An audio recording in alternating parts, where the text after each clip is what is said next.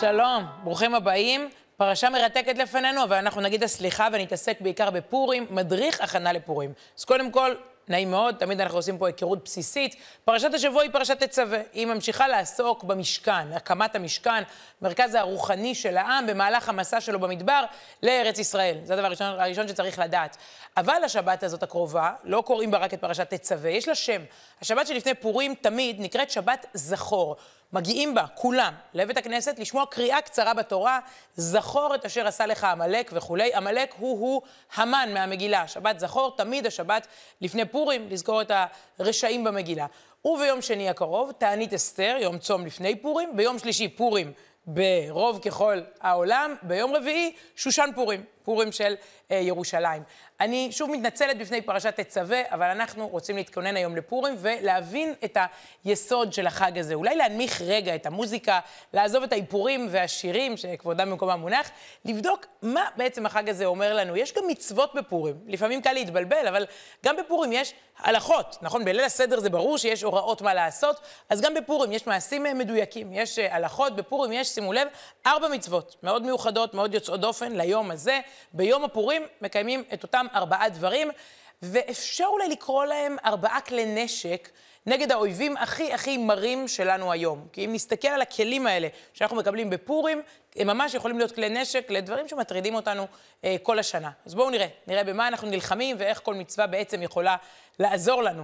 אנחנו מתחילים במצווה הראשונה של חג הפורים, מול העצבות, סעודת פורים, משתה ושמחה. אנחנו אה, מצווים בפורים על סעודה. זה אומר אה, לשתות, לשמוח, לאכול, בשר, יין, זה אירוע של המשפחה, של החברים, שכנים, מתכנסים ושמחים. מה, מה כל כך מיוחד בזה? לעשות סעודה שמחה. אנחנו נותנים כאן פייט לעצבות. למרמור, לדיכי, לבאסה, לדאון, לדכדוך, כל השמות האלה אה, בעצם מייצגים את ה...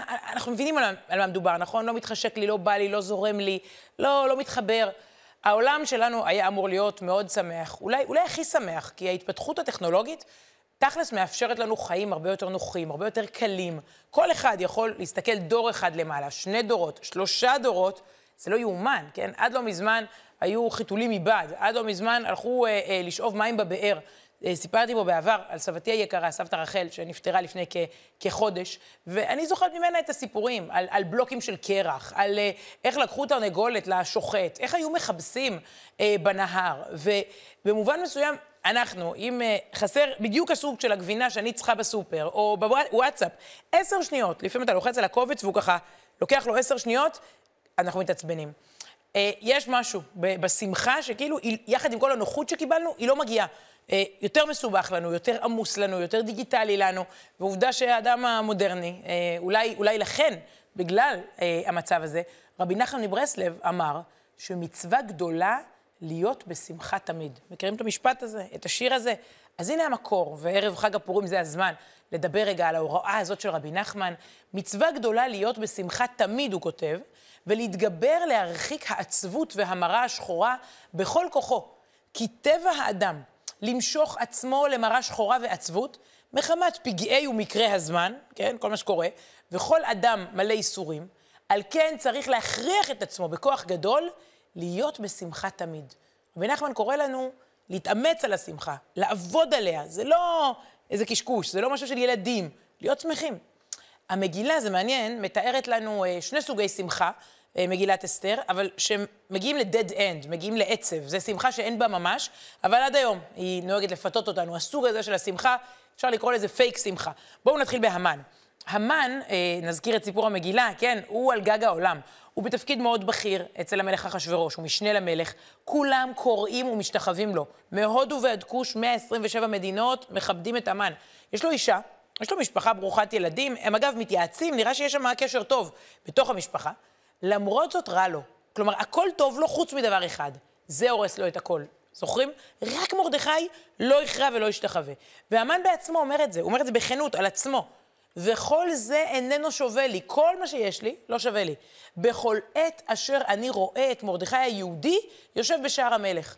כשהמן לא מקבל את מה שהוא רוצה, את כל הכבוד שלו, זה אפס או מאה. אתה ב-99.9, לא משנה, אם אין לי מאה, אני באפס. כמובן שזה פייק שמחה. אנחנו רוקעים כששומעים את השם של המן, רעשנים ורעש עד היום. למה? אנחנו רוצים למחות את תפיסת העולם הזאת. אמרנו, המן הוא, הוא, הוא מהעם של עמלק, זו תפיסת עולם שאומרת, אין לי כלום אם אין לי הכל. ויש לי כבר אוקיינוס של כבוד, אבל חסרה לי טיפה אחת, ואני מסתכל רק על הטיפה החסרה בכוס כולה. בקיצור, לא כיוון שמוביל לשמחה אמיתית. סוג שני של שמחה, אחרי הסוג הזה הראשון, גם מופיע במגילה. שמחה שהיא גם היא אה, די, אה, אה, הייתי אומרת, חיצונית, די, די מזויפת. אחשורוש. אחשורוש מכריז על משתה. ככה המגילה נפתחת, בתיאור של הדרך של אחשורוש לבטא שמחה. משתה מפואר, משתה בזבזני. הוא עולה הון תועפות. למה? בדרך כלל ביהדות יש מטרה לאירוע. אתה שמח בחתונה, ביום הולדת, בר מצווה, להבדיל אתה מתכנס באזכרה. מה הסיבה להתכנסות של אחשורוש? שימו לב, זה כתוב. בהראותו את עושר כבוד מלכותו ואת יקר תפארת גדולתו ימים רבים, שמונים ומעט יום. במילה אחת, החצנה או שופוני. תראו כמה יש לי, תראו כמה אני עשיר. 180 יום, זה מטורף. חצי שנה של סתם משתה, תשתכרו ותשתו, ואני רוצה להתפאר בכל החפצים שיש לי. כיוון שהוא רוצה להתפאר בכל החפצים שיש לו, איזה עוד חפץ יש לו? אשתו. המגילה ממשיכה בתיאור, אני חושבת, של אחת ה, אחד התיאורים למה זה החפצה. להביא את ושתי המלכה לפני המלך בכתר מלכות, להראות העמים והשרים את יופייה, כי טובת מראה היא.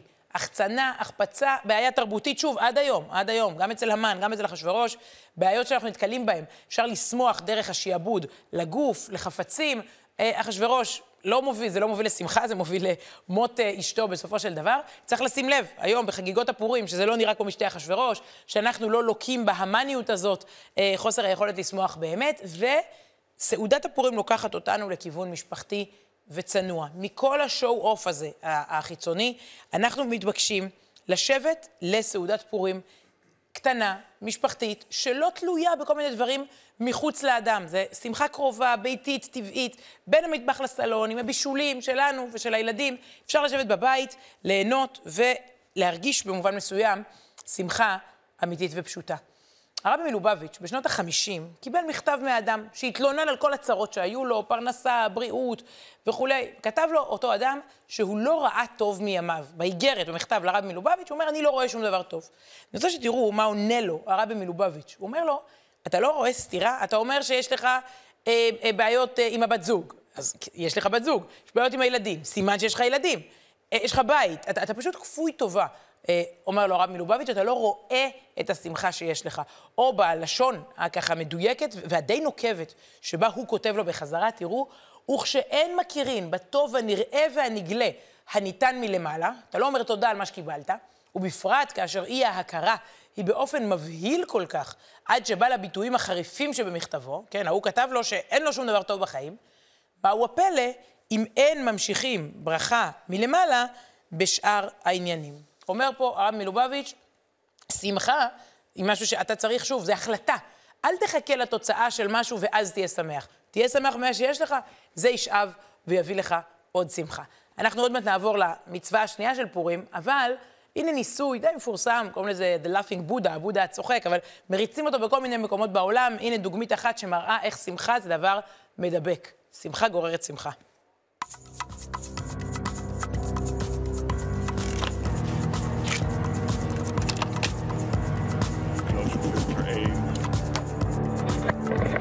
Bye.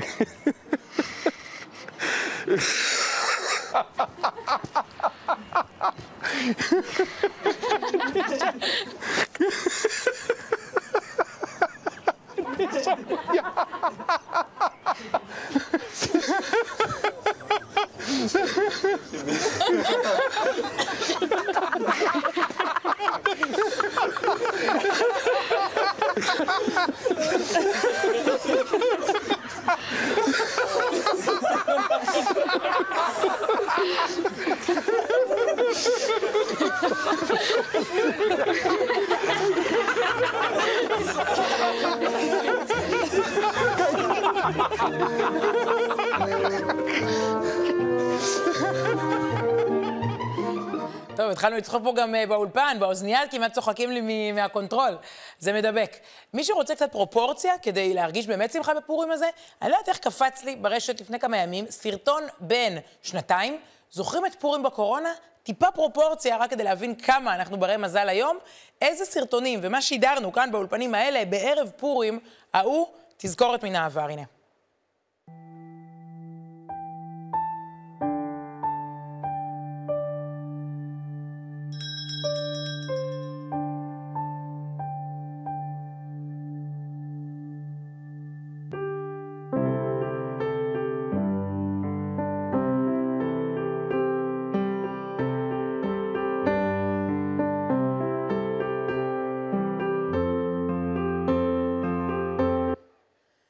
ברוך שפטרנו. אז אנחנו אומרים שוב, מול העצבות, פורים הוא חג של עיסוק רציני בשמחה, למצוא שמחה אמיתית, והמצווה הראשונה היא פשוט סעודת פורים.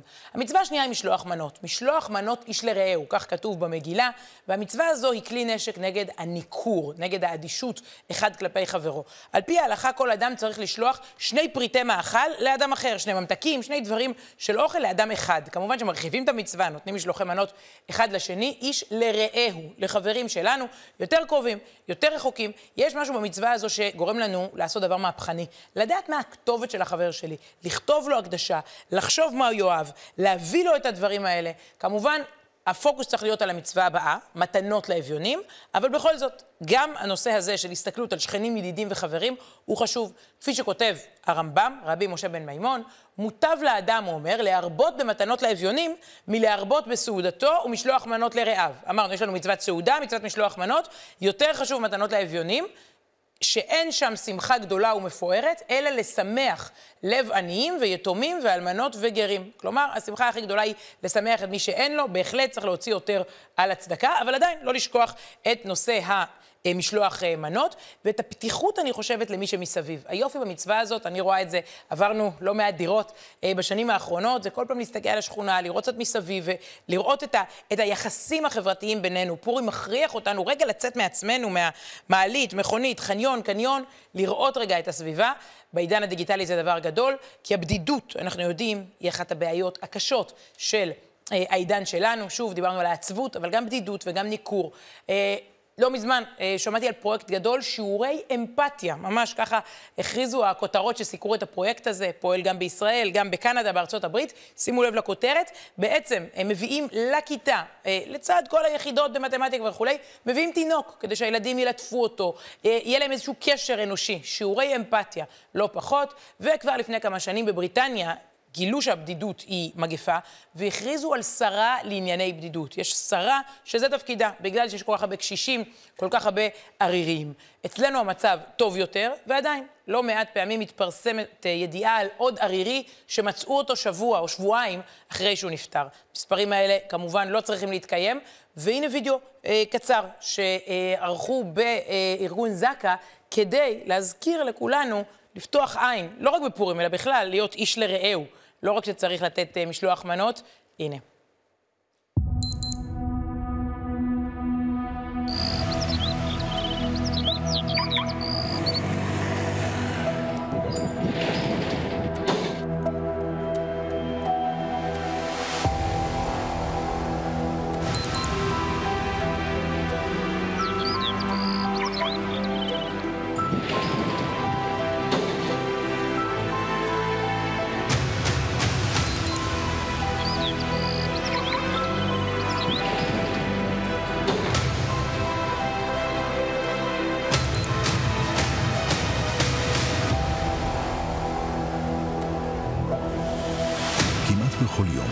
בישראל, אדם ערירי ובודד. זה יכול להיות השכן מהקומה למעלה, או השכנה מהדלת ממול. יש לכם שכן שחי לבד? דפיקה אחת, פעם ביום, וביחד נציל חיים. מוגש מטעם זק"א, איתור חילוץ והצלה. אז היינו בסעודה משפחתית, יצאנו למעגל של איש לרעהו, להביט על השכן, על הזקן, על העולה החדש, על משפחה שרק עברה דירה, זה מחזיר אותנו לבסיס. פורים במובן מסוים נותן לנו את אותו כלי נשק של אמפתיה, של סולידריות, של חברות. בספר נתיבות שלום נכתב על פורים, משפט אחד שמסכם את העניין הזה. אין דבר אין דבר שיכול להציל את האדם בכל המצבים ולהוציאו מכל המצוקות כאהבת חברים. עכשיו, המצווה היא בפורים, אבל זה ל-365 ימים בשנה. אנחנו מקבלים את הכלי של שמחה, את הכלי של אה, אחריות לרעים ולשכנים. עכשיו מרחיבים את המעגל. התחלנו בסעודה משפחתית, עברנו לשכנים וידידים, איש לרעהו, עכשיו מתנות לאביונים. וזה שוב, כלי נשק השלישי שאנחנו מקבלים, המצווה של אה, מתנות לאביונים, מול האנוכיות, מול האגואיזם. על פי ההלכה צריך לתת צדקה לשני נזקקים, כל מתנה בערך של מנה, כאילו איזה מנת פלאפל, מנת אוכל. שוב, צריך לתת יותר אה, אם אפשר, אה, ראינו את, את הרמב"ם שאומר להשקיע בזה ולא בדברים אחרים. אם התחלנו משפחה ועברנו לחברים, עכשיו הנושא הוא נזקקים, אלה שאני לא רואה ביום-יום, השקופים, הרחוקים, שהם אולי לא בשכונה שלי, אבל הם צריכים סיוע. זאת מלחמה באנוכיות. בסוף אנחנו רכושנים ואגואיסטים ורוצים, אה, הרי אומרים שתינוק נולד אגואיסט מושלם. הוא לא רואה בעיניים.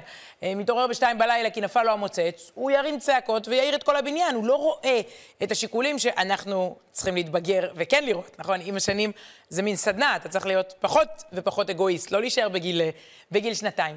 אז בעצם הצדקה מאמנת אותנו לזה. הרב קוק, הרב אברהם יצחק הכהן קוק, כותב על המצווה הזאת של צדקה בפורים, שהיא בעצם בשבילנו יותר מאשר בשביל הנזקק. בלשון שלו הוא אומר שבעצם תכלית הצדקה, שהנותן, זה שתורם, יוציא מהכוח אל הפועל מידת הטוב לעשות טוב וחסד. כלומר, יש לי בפוטנציאל איזה מידת טוב, אבל אני צריכה תכלס, מעשית, לעשות את זה. עיקר התכלית היא כדי להשלים את הנותנים. אנחנו רוצים להיות מושלמים, רוצים להשתלם, להשתפר. עיקר התכלית של הצדקה זה שאתה תהיה בן אדם יותר טוב. אם כן, הוא מסכם, צריך שירדוף הנותן אחר המקבל, משום שהוא אה, צריך להשלמתו. בעצם, זה שתורם צדקה, צריך ממש לרדוף אחרי האני. כך, כך, תעזור לי להשלים את עצמי. גם, גם האני הוא נזקק. אם נפנים את זה, אז כאילו לכאורה העשיר צריך לדפוק בדלת של האני ולהתחנן, קח, קח ממני קצת כסף, אני, אני רוצה להוציא מהכוח את, אל הפועל את הפוטנציאל של העמידה של הטוב והחסד שיש בי וכולי. אז אה, נגענו רגע בנושא הזה גם של מתנות לאביונים, נגיד שזה לא רק בכסף. חז"ל אומרים דבר מאוד מאוד עמוק, אין אביון אלא בדעת. אני אמיתי הוא אני בדעת. אני אמיתי אה, זה זה שאין לו מספיק ידע, אין לו מספיק, אה, אה, שוב, אה, שחי בבורות, שחי באיזה ניתוק. אה, אין אני אלא בדעת, זה אומר שגם כשאתה מלמד מישהו, אתה גם עושה איתו סוג של צדקה. אז רגע, דיברנו על סעודת פורים, על שמחה. ודיברנו על אה, אה, מתנות, אה, סליחה, איש לרעהו, משלוח מנות איש לרעהו, על קהילה, על שכנים, על להסתכל על הידידים. דיברנו על עניים ועל צדקה, מתנות לאביונים. אבל יש עוד מצווה רביעית, שגם אותה עושים בחג הפורים, המגילה. מול אובדן הזהות, מול הבלבול והטשטוש, מול השכחה של הקשר שלנו לשורשים, למסורת, מגיעה מגילת אסתר. אנחנו קוראים על מרדכי והמן, לא מדובר על איזה שני פוליטיקאים עתיקים שרבו על כבוד. זה לא שאני קוראת את החדשות שלפני אה, המון זמן, אה, ובעצם אה, סתם איזה טלנובלה עתיקה.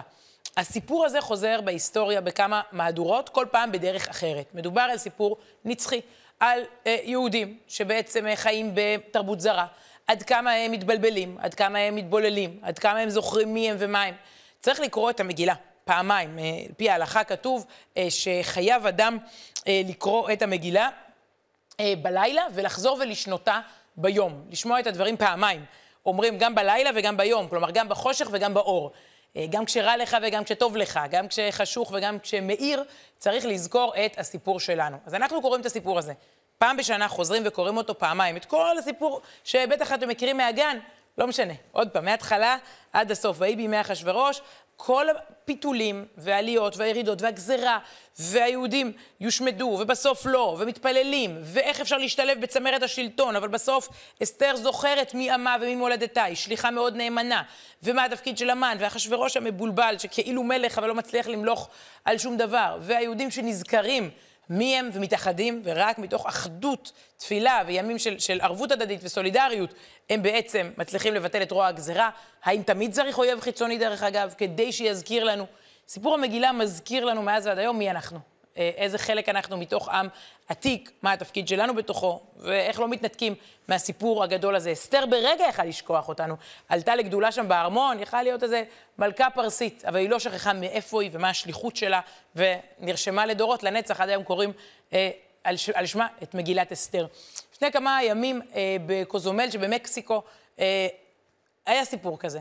אה, יהודי בן 102, לא פחות, 102, שהיה לוחם במלחמת העולם השנייה אה, מול צבא יפן, מטעם צבא הברית, וטרן, ותיק, רב זכויות, יהודי, שבגיל 102 פגש את אה, שליח חב"ד שם, ב, בדודי קפלין, במקסיקו, ובפעם הראשונה בחייו חגג יום הולדת עברי, בדיוק זה היה יום הולדתו, בראש חודש אדר, הניח תפילין ועלה לתורה, אף פעם לא מאוחר מדי להיזכר בסיפור המשותף שלנו ולהצטרף אליו. הנה.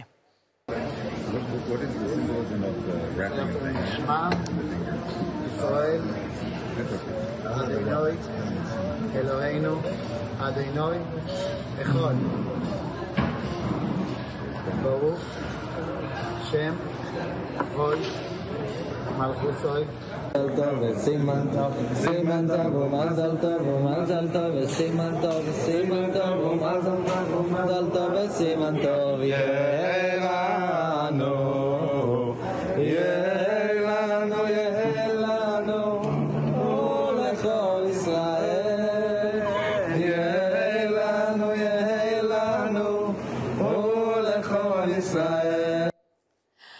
מזל טוב לבר מצווה בגיל 102 שם במקסיקו, ואנחנו מסכמים. עשינו כאן מדריך מקוצר לקראת חג הפורים. ארבעה דברים שעושים ביום הזה, ארבעה כלי נשק מול הבעיות שאנחנו נתקלים בהם בחיי היום-יום. התחלנו בסעודת פורים. סעודת פורים היא, אפשר להגיד, אה, מול השמחה, מול העצבות שבדורנו, נותנת לנו את הכוח לשמחה משפחתית. המשכנו למשלוח מנות, יותר רגישות לחברים, איש לרעהו, לשים לב לרעים, לידידים שסביבנו. אה, מתנות לאביונים, רגישות לנזקקים, לשים לב למי שאין לו, ולתת לו, ולזכור שהצדקה היא בעצם אה, עוזרת לנו ולא רק לו. ולסיום, קריאת מגילת אסתר, חיבור לזהות, מי אנחנו בכלל בתוך העולם המבלבל הזה, מהודו ועד כוש, 127 מדינות, מה הסיפור המיוחד שלנו. עכשיו, אחרי כזאת הכנה, בטח שאפשר לברך פורים שמח, שיהיה לכולכם, ושבת שלום, להתראות.